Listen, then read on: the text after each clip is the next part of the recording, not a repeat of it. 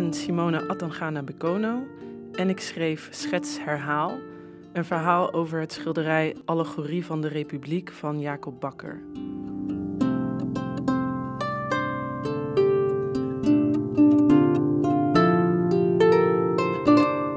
Schets Herhaal. De heuvel, de ondergaande zon, de slapende paarden in de verte, de natgeregende cape, de riem die alles bij elkaar houdt en in haar buikvel snijdt, de helm, de veer die door het vocht steeds slapper gaat hangen, de steen waar ze haar voet op rust, de wind die over haar ontblote borst waait, de maaltijd van brood en kaas en koud geworden soep, buiten beeld, het verband met de andere allegorieën, het verband met de andere gezichtsuitdrukkingen, andere modellen, andere ontblote borsten, zonnen, paarden, capes, riemen en helmen, veren die uit andere vogels zijn getrokken, andere natte, mistige ochtenden, andere stenen. De schilder die zich klaarmaakt, de zoemende muggen, de vliegen waar de paarden dromend met hun staarten naar slaan, de speer die met de punt naar de hemel staat gericht, het licht dat oppervlakte zoekt, de pijn in de linkerheup. Het geruis en geritsel en de slaap die door al die stille concentratie haar ogen dicht doen vallen, haar even doen wankelen. Dan verstevigt ze haar grip weer op de speer, duwt haar borst vooruit. Hierna een herhaling van dit alles.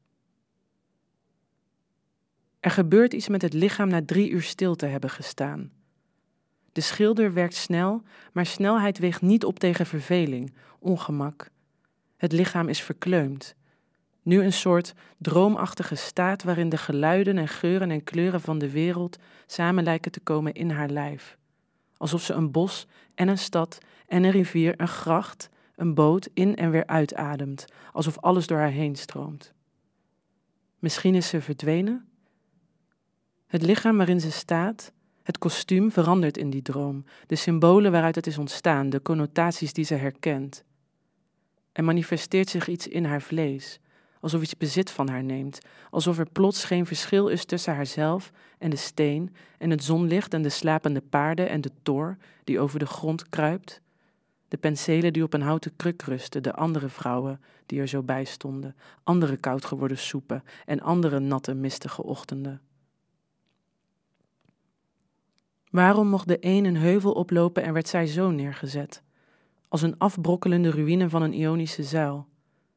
Waarom is zij niet in balans? Waarom steekt haar heup zo onzeker uit? Waar zijn de mannen en paarden die haar uitgeput maar glorieus tegemoet zouden komen?